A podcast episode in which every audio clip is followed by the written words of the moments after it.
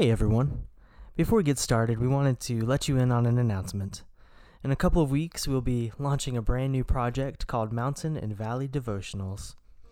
Our goal is to continue to create content that inspires, encourages, and equips you to share your own story with other people.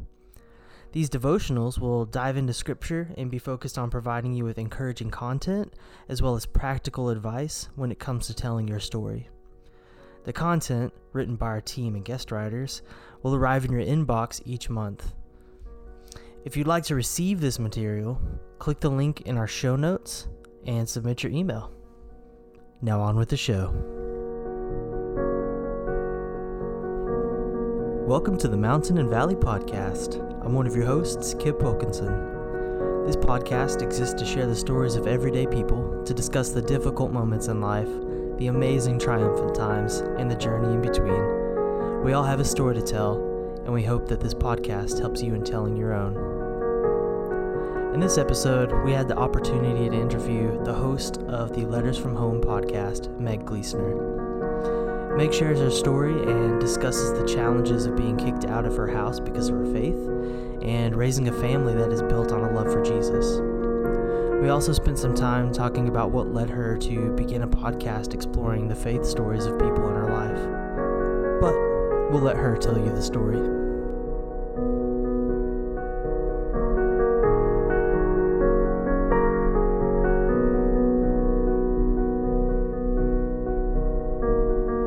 My name is Meg Gleesner, and I have been married. We just celebrated our 30th anniversary in July, and we have eight kids and three grandkids, and just two left at home. We live in Seattle, Washington. We're just busy serving the Lord, and I'm a stay at home mom, and I have been doing that for a lot of years. Our oldest is 29, our youngest is 14. I nannied for a bit and um, I help out with youth at church with 10th grade girls. And we also host a life group at our house and just busy trying to bless and love on all of those in our life and community. I grew up in a home where uh, my parents had a rough upbringing and they they had a hard start off in marriage you know, with pregnancy and just trying to figure that out. They weren't ready. And it turned into kind of a bad situation. My mom wasn't treated very nice.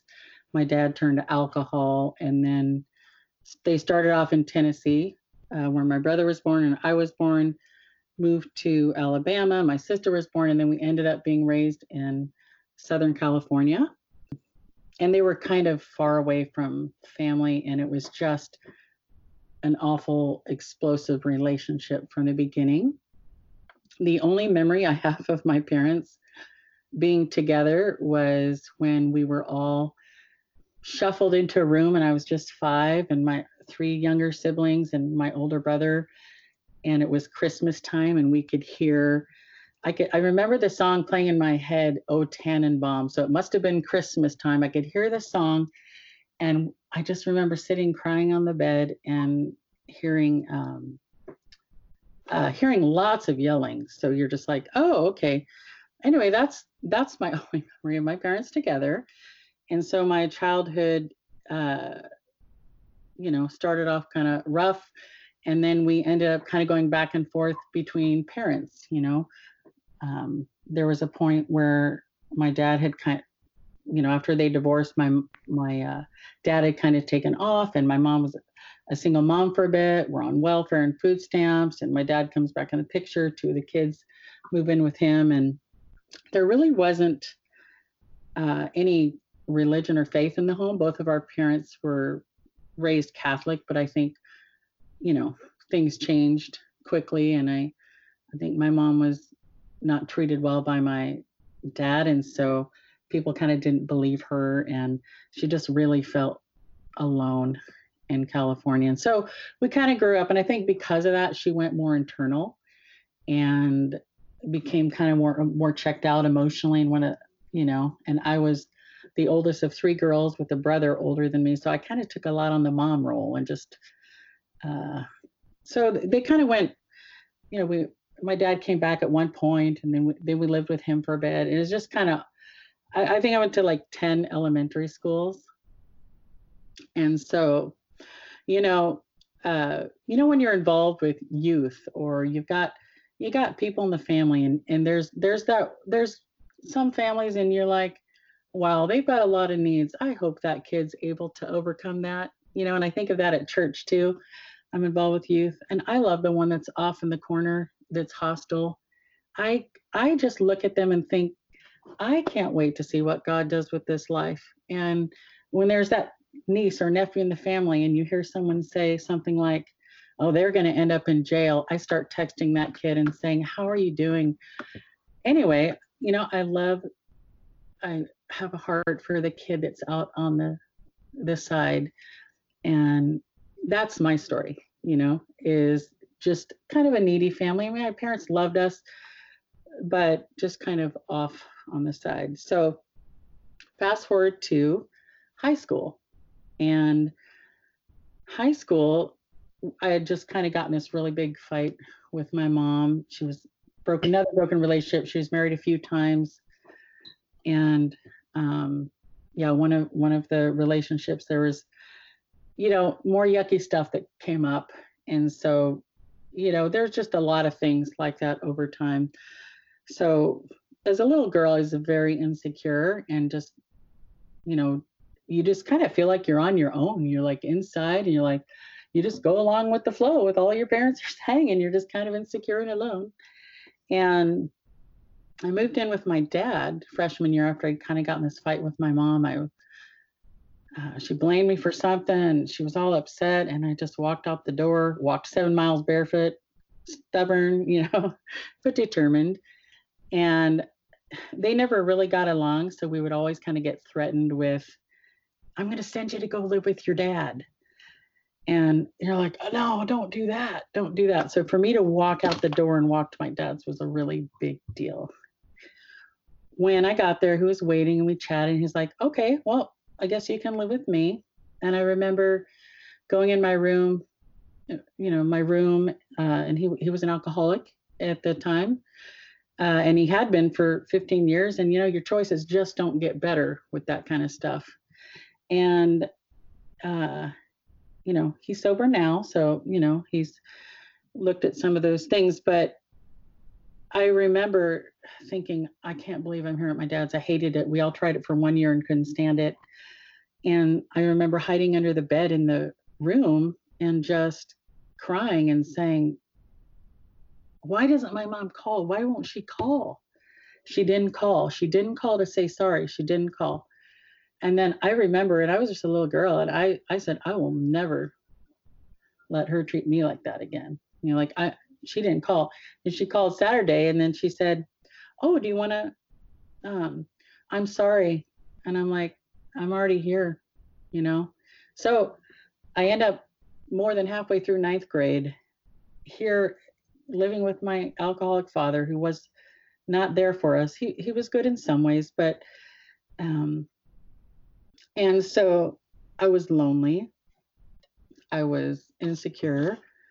And I remember trying to go back to my old friends group who I had met for one year. And I was sitting here in the bathroom as a freshman in high school. And my old friends who I tried to go back with were sitting in the bathroom. I'm sitting in a closed stall and there's they're smoking. And I'm thinking, I don't want to do this with my life. And so I just kind of opened the stall and walked out of the bathroom and walked across the campus completely alone and feeling like oh, well, at least I'm not there. And I just kind of walked back and forth and thought, where am I going to, where am I going to go now? And so I thought, I'll just go to the gym because for me, sports was a strength. It's something that was kind of the same, even though I went to 10 elementary schools. I got pretty good at um, sports. Uh, and when I'm, um, I'll just throw in a quick story, but when I was in fourth grade and I had moved to a new school and, you know, the, the classic, line you up and pick you up for sports teams. And I got picked last. And I was like, I will show them, you know. Anyway, I got up and I kicked, it was kickball, and I kicked the ball way past the center fielder's head, you know. Anyway, sports has, has been a strength of mine, or it was before I had children. and so, so in high school, I thought there was three things I remember thinking. "Ah, I wish I could just be in the popular crowd with those girls, those pretty girls, and I wish I was the best at sports, and I wish I could please my parents, you know. And I just remember in my little teenage mind wanting that as a goal. And by junior year, I'd kind of gotten all those things. I became MVP on my teams, and my parents were pretty pleased with me. My dad had gotten sober through a huge crisis of event and um, got remarried. My stepmother, um, you know, said, if you don't do something, I'm going to leave you. And so there was a whole situation where he was locked in a room with a harpoon and my stepmother was going to take us. I know, right? Uh, My stepmother was going to take us. And so he ended up checking into a facility.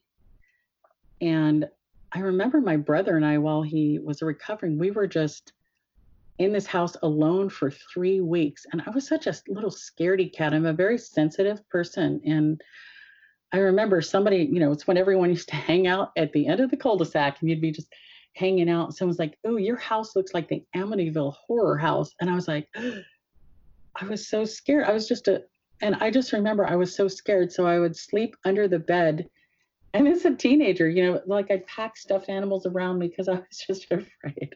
I know that's sad, but that's just high school. So, but he got sober and they got married and she was very rulesy and my dad was very controlling and domineering and um and also fun. He would take us to play volleyball and he taught us to cook dinner, but having a new stepmom just added a whole lot to the mix. So um so so junior year things were looking, you know, things had changed, you know, and I thought, wow, I'm sitting here now with these popular girls, with the pretty girls, because some of them were on the sports teams, but I was the MVP. So I kind of got into their little group. And I was sitting here looking at these girls and I was feeling so alone and empty inside.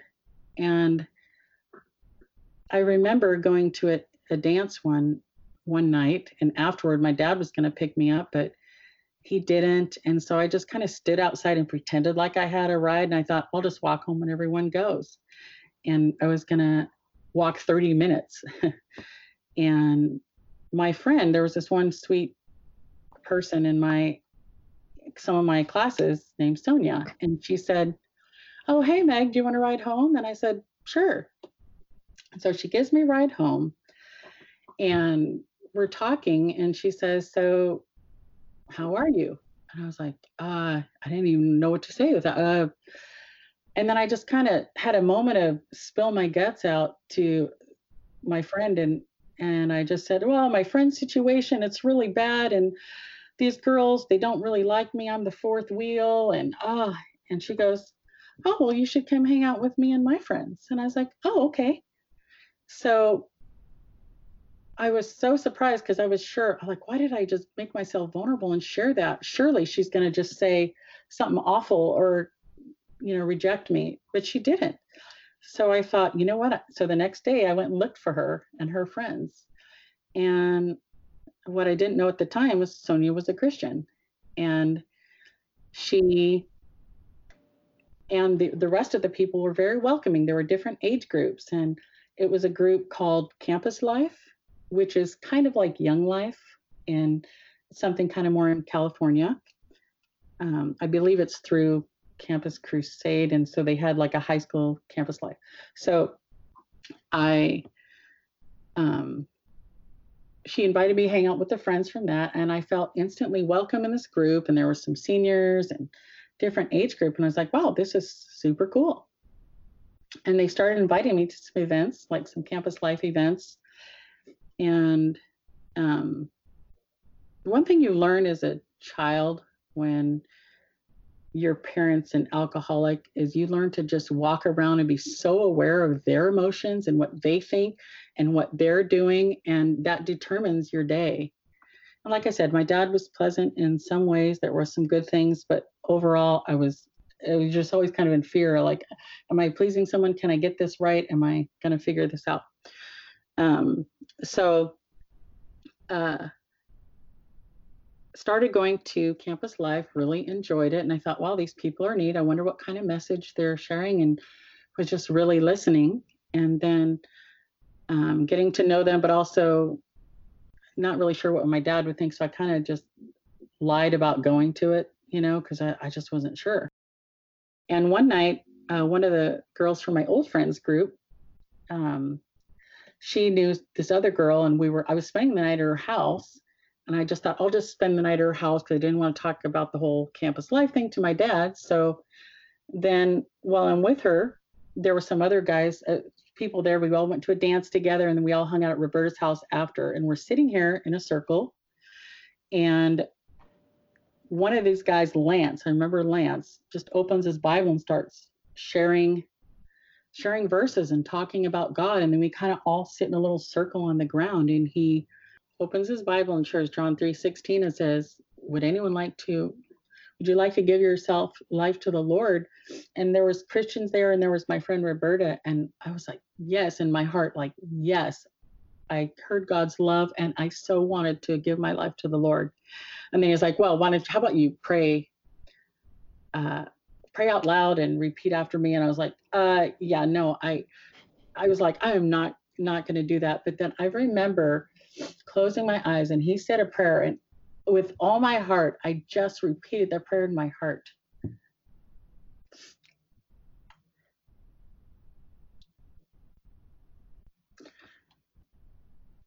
And I, I just knew the Lord had come right in my heart.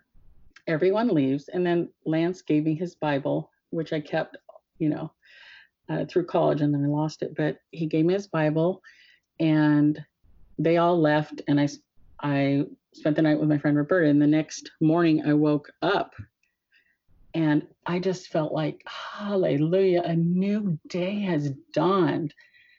And I was so excited. And I went home with that Bible, and sometime in the next couple of weeks, I had thought I should probably tell my dad about this, you know, and see what he thinks. So I'm like, Hey, Dad. Uh, hey, oh, I was wondering, um, what do you think about God? And he said, It's a bunch of BS. I'm the one who puts the food on the table, I'm the one who pays the rent. There's no room for God in my house. And at that moment, I thought, I don't think I will tell him that I'm a Christian right now. So, so I, I didn't. And life just continued continued with sports, continued with various things. I uh, remember reading my Bible. I got I got a job at McDonald's, um, and I remember bringing my Bible to work. Just a little 16-year-old me, and someone had given me a dove pen, and I remember wearing it proudly on my little McDonald lapel and opening up my Bible in the lunchroom, and just thinking, "Wow, I get I get to read the Bible. This is so cool." So I just kept growing in my faith in little ways as I went along and um, graduated and uh, moved and we, we moved to a different place. And my, my um, stepmom she had two twin girls from a, a different uh, marriage. So in the house it was my brother joe and my sister kim and then the twin girls. So there was five of us. And somewhere in that year, my brother was kicked out of the house because he wouldn't look for a job. I mean, kicked to the curb. You're done just because he wouldn't look for a job. He's had a hard time, um, but not the end of his story. I I was really good at sports. I was in a volleyball club, and I I was scouted. I was in a volley, club volleyball this one year, and I was pretty pretty good. And I was scouted. I was scouted by someone at a Christian college, Azusa Pacific University, and I went and tested for them, and they liked me, and they called and offered me a full ride. And I told my dad about it, and he said, You can't go because it's a Christian college. So I didn't get to accept that offer. And at 17 years old, I started college, uh, commuter college, Cal State Fullerton. And I thought, well, I, I, picked Cal State Fullerton instead of Cal State Long Beach because I thought I'd have a better chance of walking on the volleyball team there. But all my Christian friends had gone to Cal State Long Beach. So I thought, well, I better find some friends. So I went to Club Week and I signed up for every Christian club in the, you know, on the whole list. And I was so excited. And I went to a Bible study. The first Bible study I went to was one that my husband Mike was at. And it was a very small Bible study. But I was like, wow, these people really know God. I want to be like that and then they're like, "Oh, we have a prayer meeting next week. Why don't you come to that?" And so I went to the prayer meeting, and there was only I thought there was like 50 people. There was like seven or eight, and it was really great. My life with sports is going to end, but my life with God is not. So I had already talked to the coach about walking on, and I decided to just focus on my walk with God in schooling so I started really growing in my faith. I was being discipled. We did two by two sharing on campus, talking with students, and um, it was such a, a precious time. And one of the people from there invited me to church, and I thought, oh yeah, yeah, that that would be great. Anyway, I thought, well, I better check with my dad about that. And I said, hey, dad, uh, I wanted to talk with you about something. He goes, Oh, yeah. And I said, Yeah, I would like to talk to you about church. And then he got this stern look on his face and he was angry. He was he was sober, but he still had a lot of anger issues and things left over. And um, he he was just like, it's a bunch of pop propaganda. It's a bunch of BS. It's ridiculous. I um, I told him I was a Christian, and he said, I'd rather you told me you were on drugs than that you were a Christian. And he actually ended up with one of his kids on drugs after that, who was robbed, had a party and they robbed him and my stepmom. And you don't wish that upon someone, but as a, as a, I was 17 and um, I was 17 when I started college. So hearing that as a 17 year old, wow, okay, um, and he said, Well, you can go to church once, but if you ask me to go again, you are not welcome to live in my house. And I said, Okay. Well, I went and I was like, What? This is so great. I'm in a whole room full of God's people and we're praising God. And this is, this is where I'm supposed to be uh, I, I had to think at that point, what what do I want to do?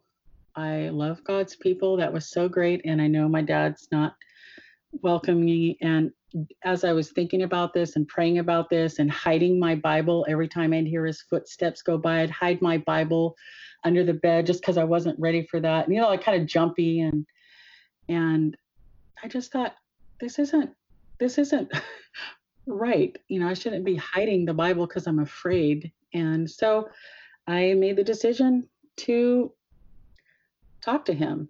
And so I waited one day for my dad to be in a good mood and I'm like, hi, dad. And he always gave the best hugs. You know, hug, hi, dad. Good to see you. Uh, dad, can I talk to you about something? And he, and he looks at me because I think he knew about what.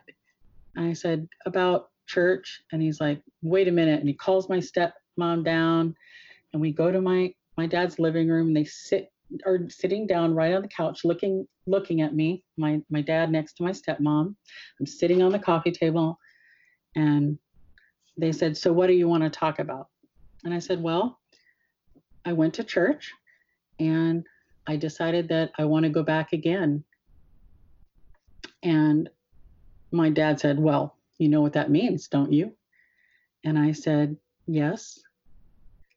And he said, So when are you leaving?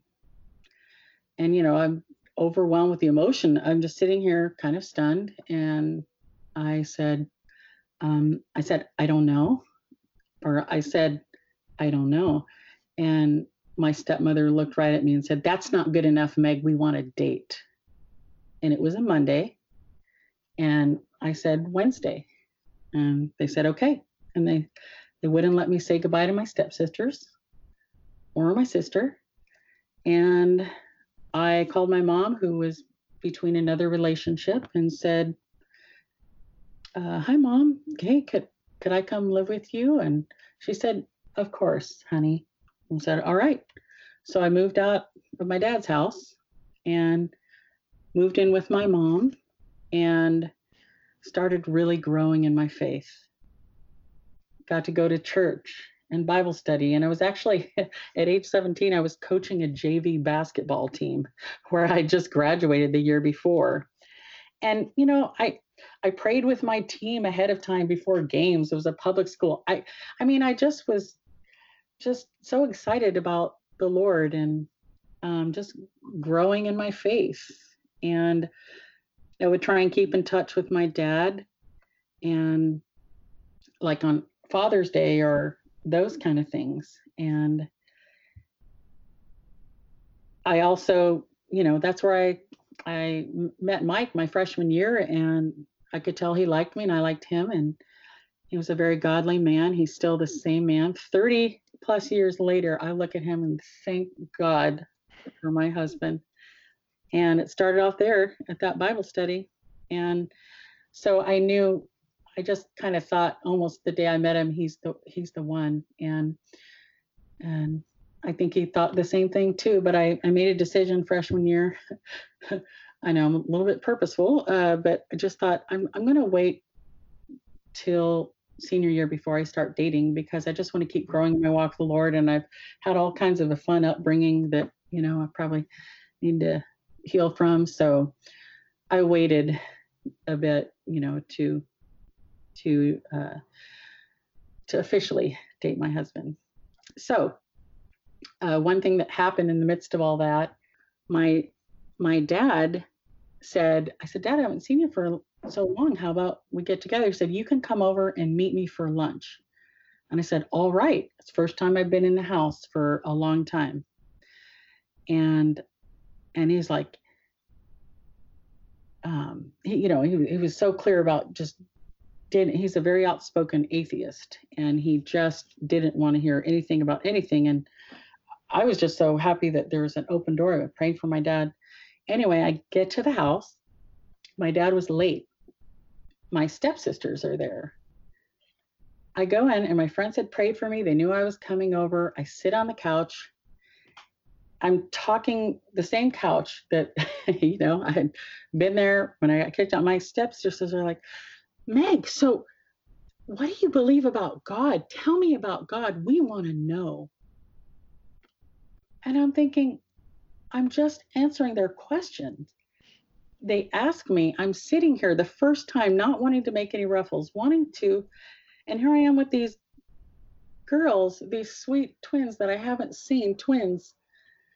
And I said, Well, I'll tell you, uh, you know, I just answered their questions and they asked me so many great things. I think they were 10 or 11 or at the at the time. And they said, "We want to talk more."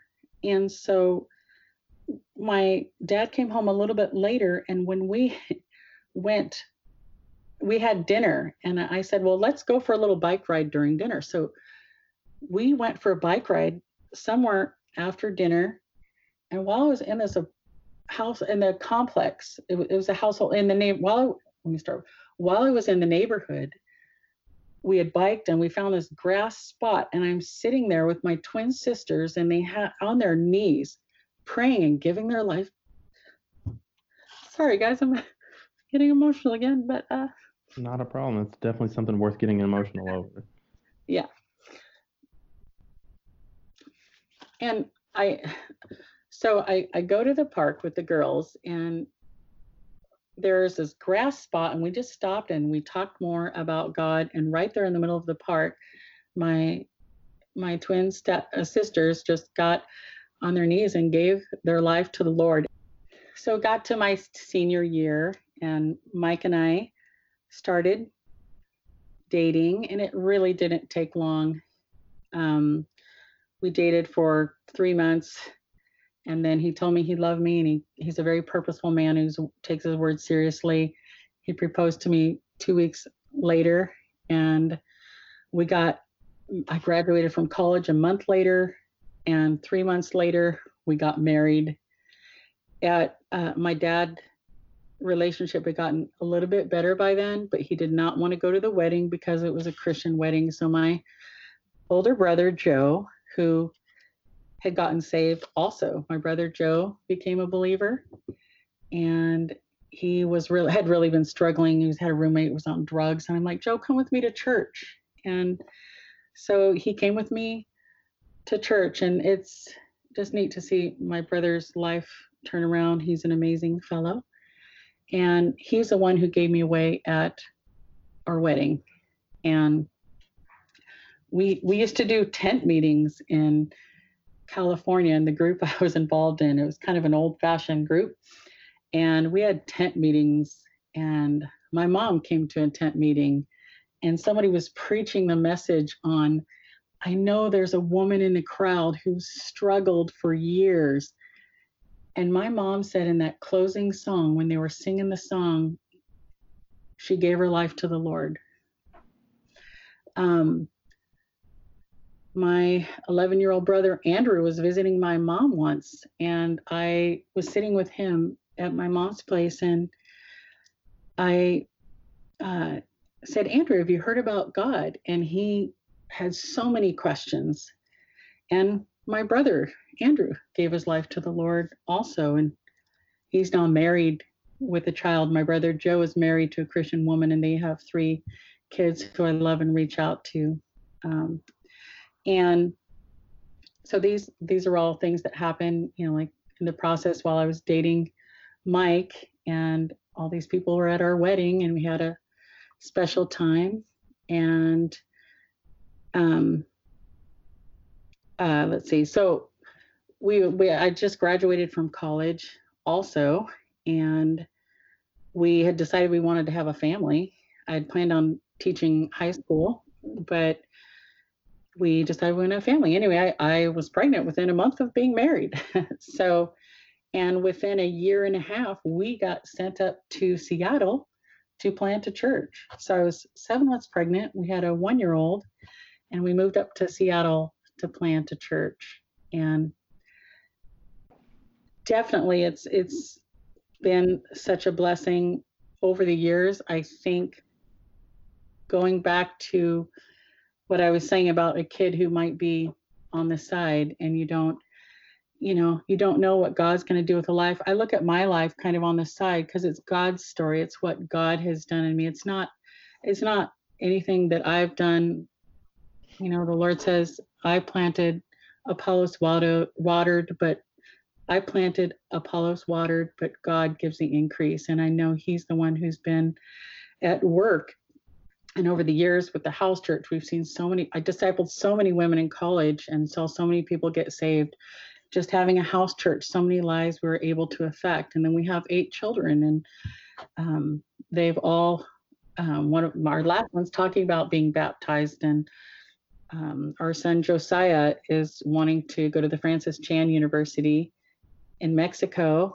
Uh, he wants to serve the Lord in far off lands. He's very passionate about that. And most of our kids are, you know, different places in their faith journey, but um, I just feel blessed to think about what God has done in my life. And so, like I said, it gives me that joy and expectation and belief to think of what God can do with a life.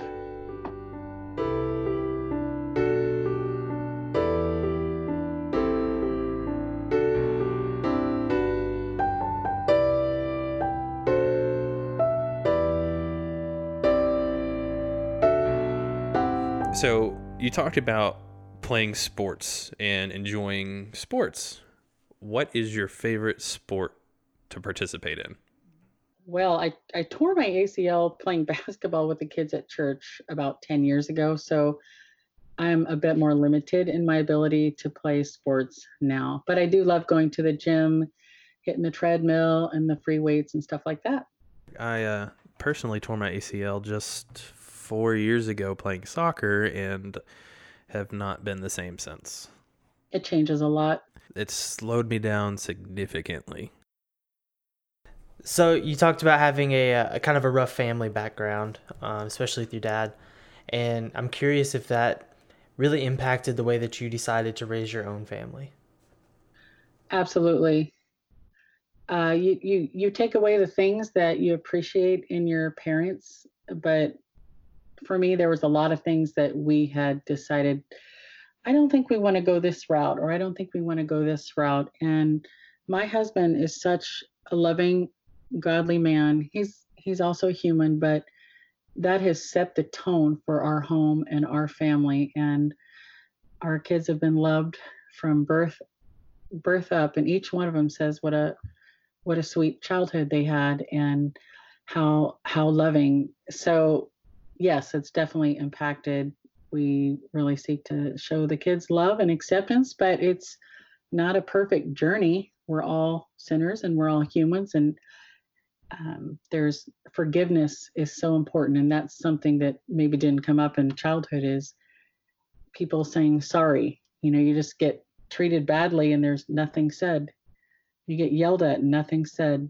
And i know my dad didn't believe in saying sorry so you know when you have a bad moment and yell at your kid and you ask forgiveness and you see restoration it's a beautiful thing yeah I coming out of that though, I do have a follow up question about just your parents. So I know you, you talked about your relationship with your mom getting really reconciled, um, but were you able to reconcile with your with your dad? Good question.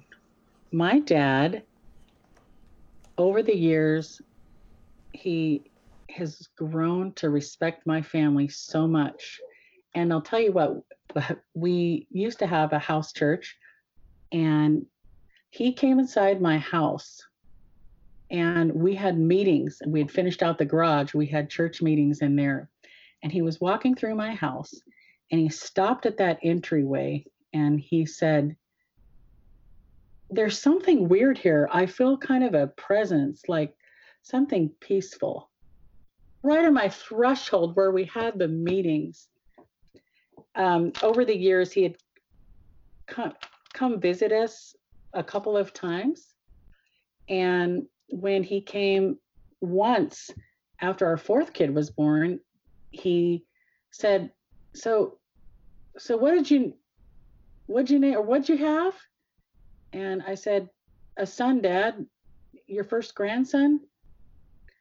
He didn't even remember my kids' names or birthdays, so he's always just kind of been involved. He respects us and loved us, but kind of more at a distance. Mm. So you just take what you get with your parents and you love them for who they are and it's a process of learning to um, let to let that go and over time and my dad is still he is still a very outspoken atheist he and my stepmom were married for 35 years and a few years ago they started running on hard times they had lived kind of the American dream and had both made six figures. All maybe I shouldn't say the financial part. They had both done really well and like built their dream home in Florida with a giant pool and jacuzzi and palm trees, a beautiful home. And over time, they had and choices, they had lost everything and it really affected their marriage. And three years ago, uh, my dad they were going to separate for a time and he really didn't have a lot of options. And we said dad you can come live with us. And they were just going to separate for a bit. So she ends up moving in with one of my stepsisters who's a believer and then he ends up living with us. So the very dad who had kicked me out of the house is moving up from california in his car with all that he could carry in his car, which was a couple of computers and Xbox or something. It was so sad because you don't want to see anyone. You don't want to see divorce. Divorce is painful. You don't want to see anyone lose everything they have. it's it's very sad, but we welcomed him into our home, and I can't help thinking of how the Lord was thinking of the prayers I've prayed for my dad over the years. Lord, please save my dad. You know, like you know, you know, I love him, and and my dad moved in, and he was all just kind of like arrogant, just kind of had that posture, and within 24 hours of being in our home, that just melted away because he saw the love of our children and Mike and me. And Mike sitting there having conversations with him about Uh, working and all those kind of things. So, yeah, we've seen some restoration. My dad, he lived with us for a year and a half, and he, oh, he'd also had quintuple bypass surgery and all these things. And his mother passed away, who was a beloved grandmother and precious lady to me. She died at 93 a couple of years ago. So, yes, there's been some restoration with my dad, but I'm still praying for his salvation. And I know the Lord is working in his heart. So, on the back end of that, growing up with a dad who was more rule minded, um, I guess that'd be a safe way to, to put it. Did that have any effect on your initial thoughts on God and, and the Abba Father, and if he would be more of a uh, legalistic God or a, a grace filled God? What what did that what painted that picture? I think what I learned about a father is that I just could never please. I'm not maybe I'm not good enough. I'm not measuring up. Am, am I doing okay? Am, am I getting in trouble? There's nothing resolved. And so when I married my husband and he is such a loving man, my husband. And I, I'm not kidding on this, but I remember I was at a couples thing and we'd been married seven years. And people are asking questions and talking about all the problems they have in their marriage. And and I just couldn't even think of a question to ask. Like I I didn't even think my husband had a problem with anything because he was so loving and kind and I know he's a human now. I mean, you know, we have things we we work through, but our core values are the same. And when I started seeing early in marriage, I remember once we were in public and I said something and I thought, oh, I didn't say that right. I thought Mike looked at me funny or something. And I, I just remember feeling out of sorts all evening. I'm in trouble. Oh, oh no, I won't feel good until I get this made right.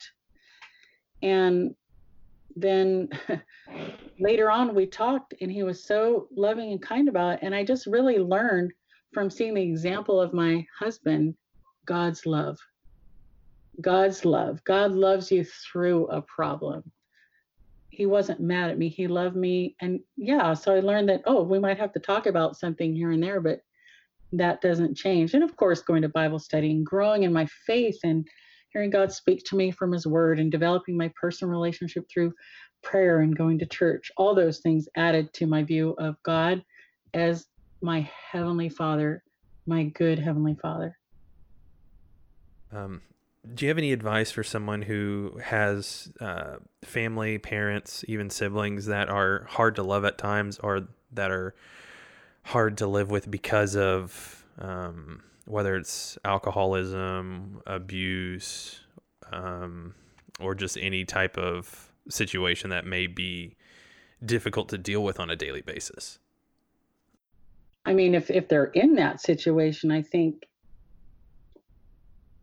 there are resources, there's help, and depending on the severity of the situation, you you know you want to get help. But if you're coming from a place of being a strong believer and it's just somebody that's difficult or hard to get along with i guess i think the lord the lord loves everyone. The lord can get along with everyone.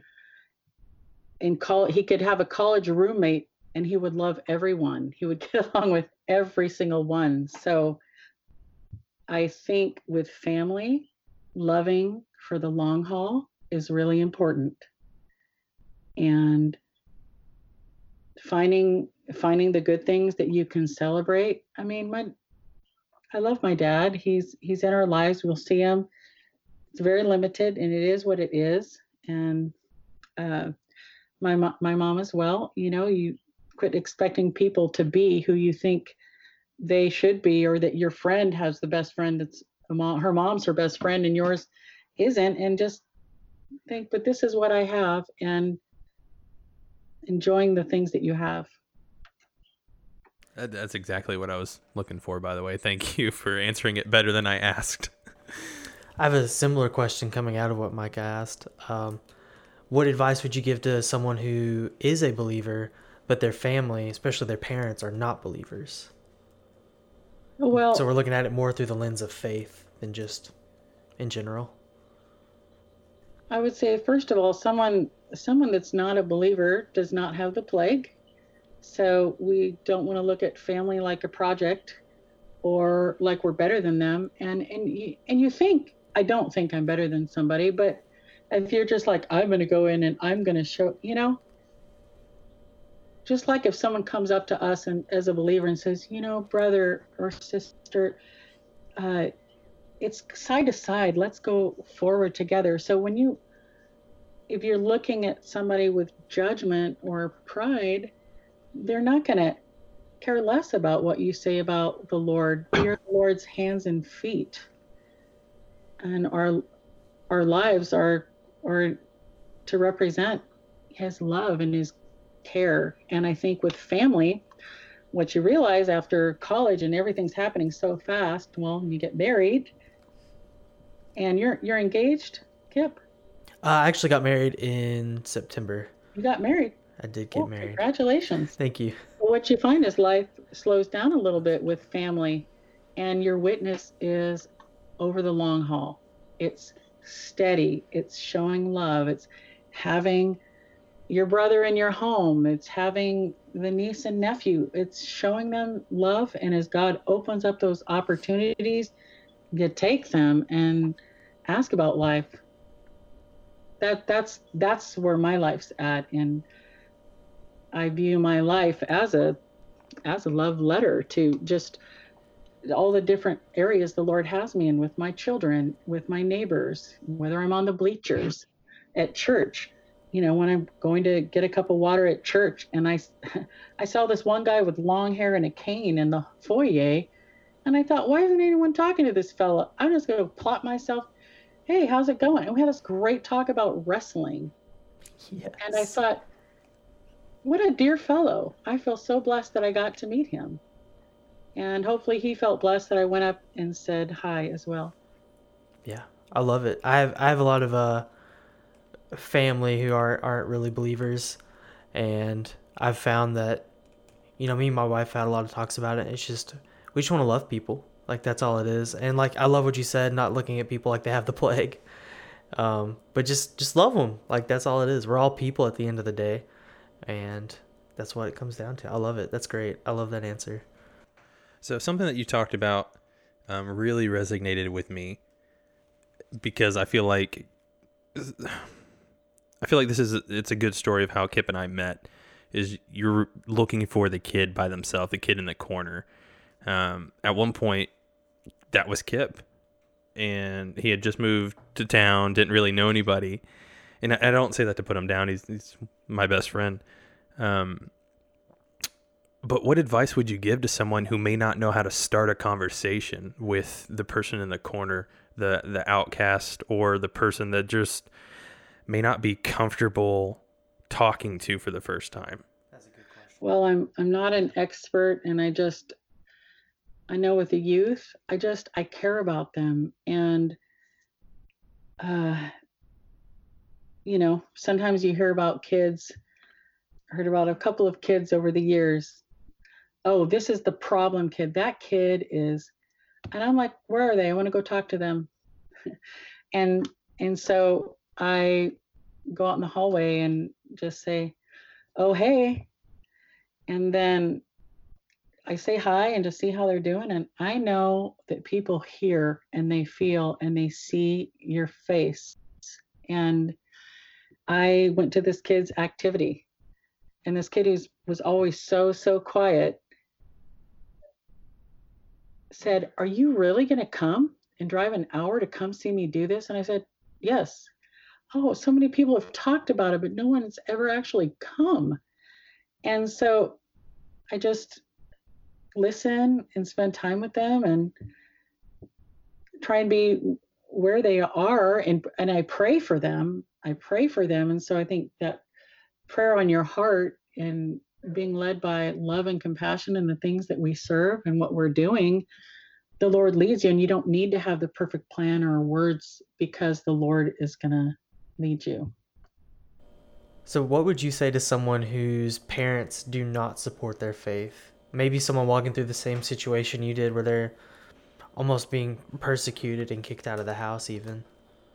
I remember when someone said, when I was in college and I was trying to decide what to do about my dad, and I said, My dad will never get saved. And then this fellow said, Meg, don't you know, don't say that. He he might get saved.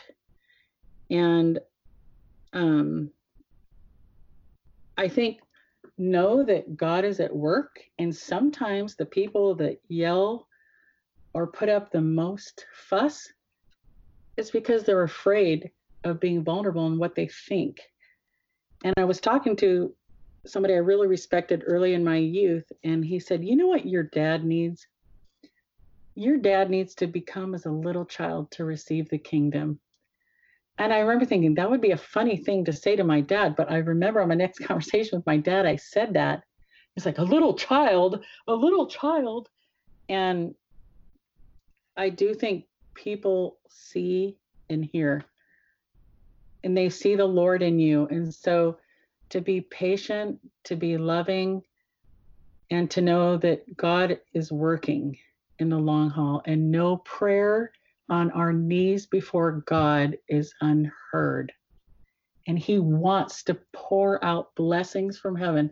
As He has, He has the heavenly storehouses, He wants to open up and pour a blessing. So whoever's unsaved, or if you've got that hard-hearted youth, um, there was one youth group that I was helping out with, and some of these kids seemed so hard, like nothing was happening, and you just keep going out and reaching out in love, and you know what? They grow up. And a few years later, one of these girls came to me. Her her her mom came to me because I'd gone out with her, taken her out to a sporting event or a couple things, and she just said, "You have no idea. You've made a difference in this girl's life." And this is one who I'd hug, and she was like a little stiff pickle and wouldn't like reply and i just chose to let go. So what i would say to somebody who's got family that isn't saved is to keep loving them. The bible study that you met your husband mike in during college what role did that specific bible study play in your spiritual growth? Once i was free to just read the word and go to bible study i just got to really give myself to it. I'd go to bible study once a week at campus I went to a prayer meeting once a week. We did two by two sharing on the campus. We it was such a blessed time of fellowship and growth and being with God's people and that made a huge difference. We had a little book table where we put flyers where people could pick something up to see if they you know want to read about God.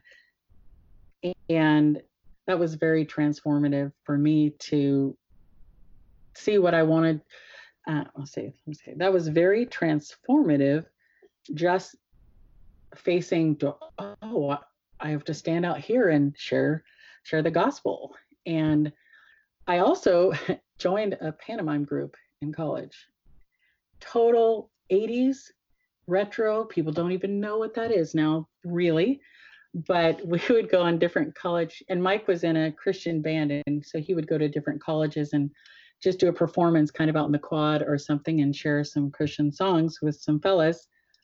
I was at a pantomime troupe, a little insecure, shy me who was not good at putting the face on, but somehow I was in this group and did these little things uh, where we would do that and draw a crowd and then we'd say, and we have a Bible study off in the off in the room or hand them a flyer. And it was really transformative.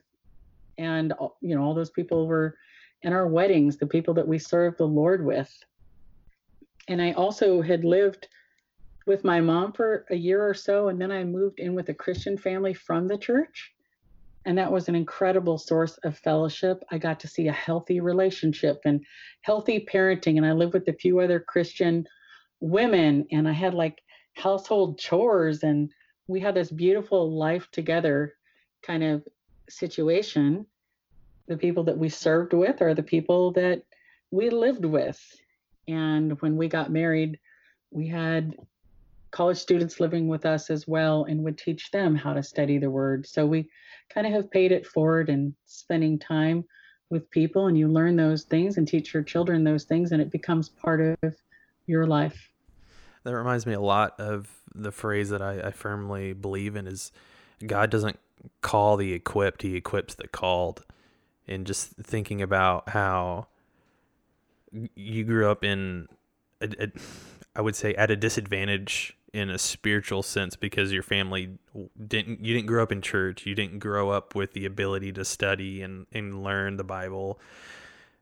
And, and to see how god has taken your specific story and impacted so many people through the years to even planting a church it just it blows me away to think about how god often takes people who you wouldn't expect and does these miraculous things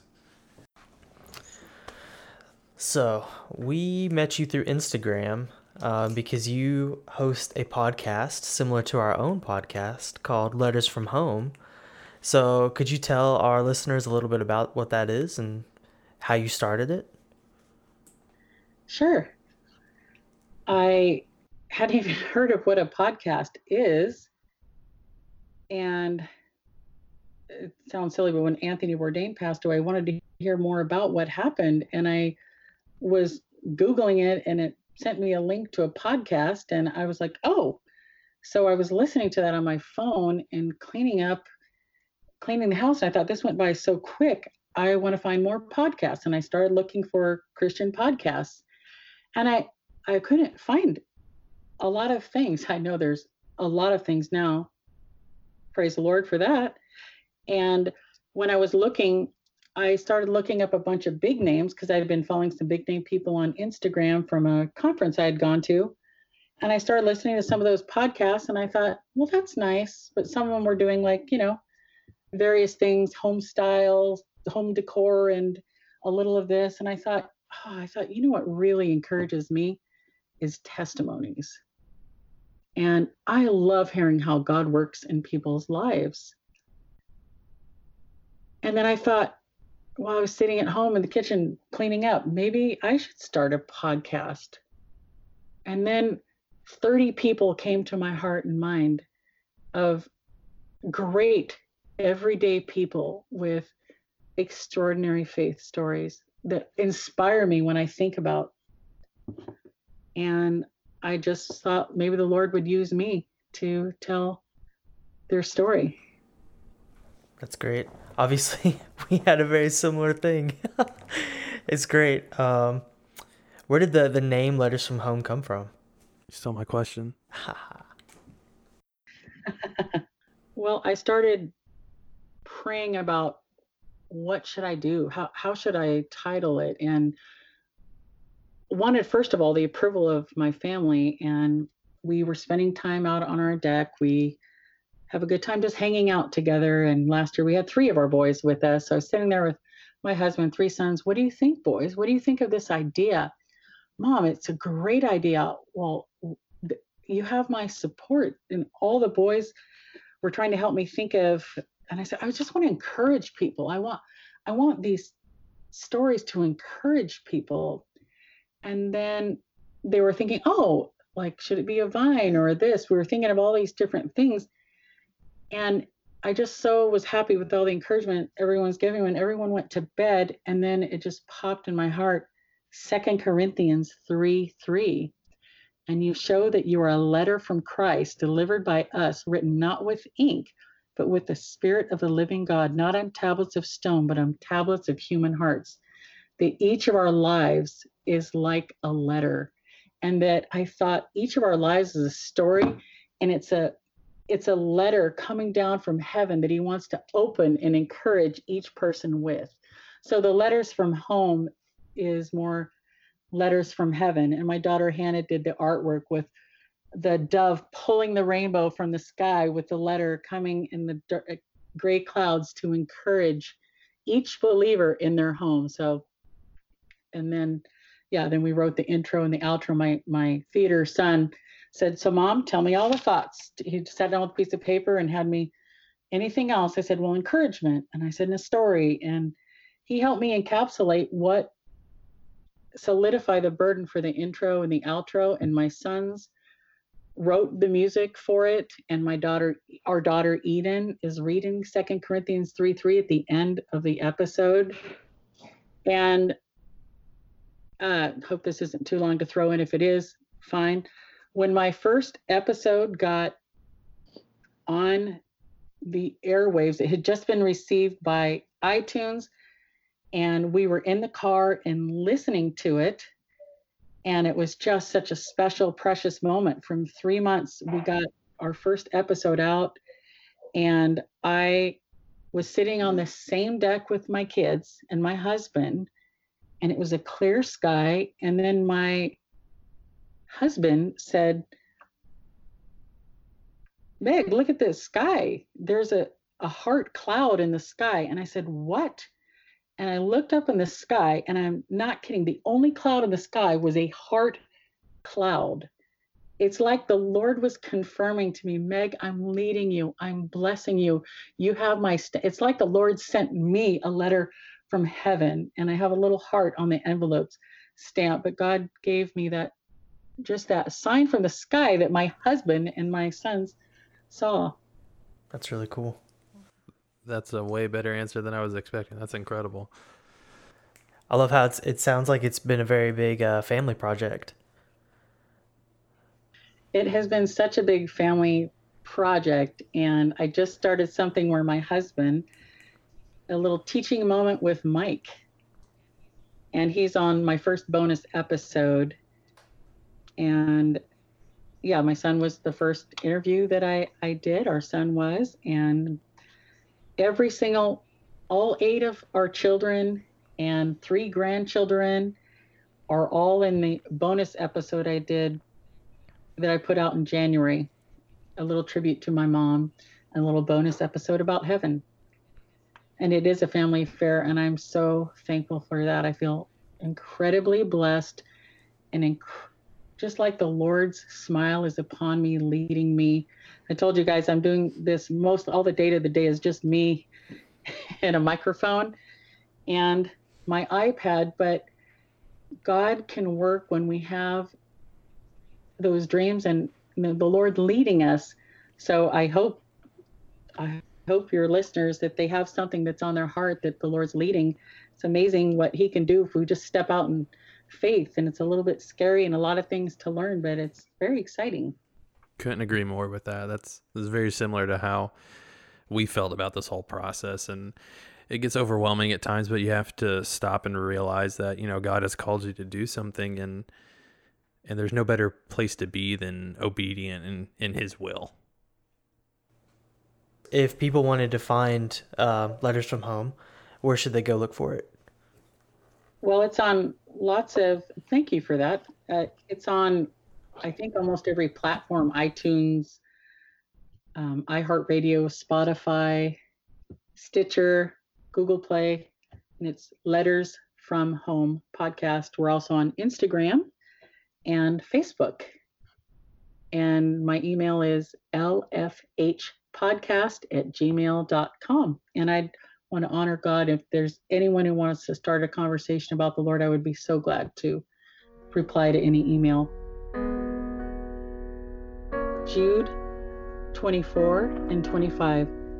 Now to him who is able to keep you from stumbling and to present you blameless before the presence of his glory with great joy, to the only God, our Savior, through Jesus Christ our Lord, be glory, majesty, dominion, and authority before all time and now and forever. Amen.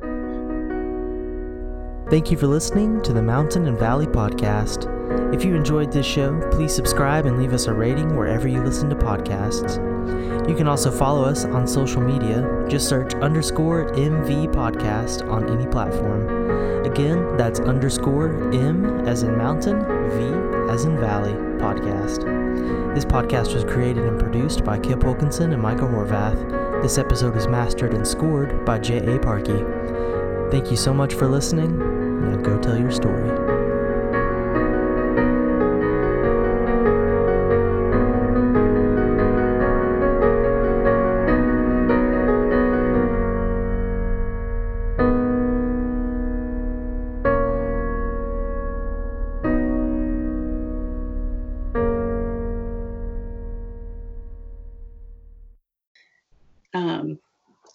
Sorry if you raised that a little stuttering there, but um, I had to really think about. Uh, go cough. You need to cough. so, yeah. It's always fun. We've we've had yeah doorbells and airplanes in the middle. I want to do an episode on bloopers sometimes because I think that'd be super fun.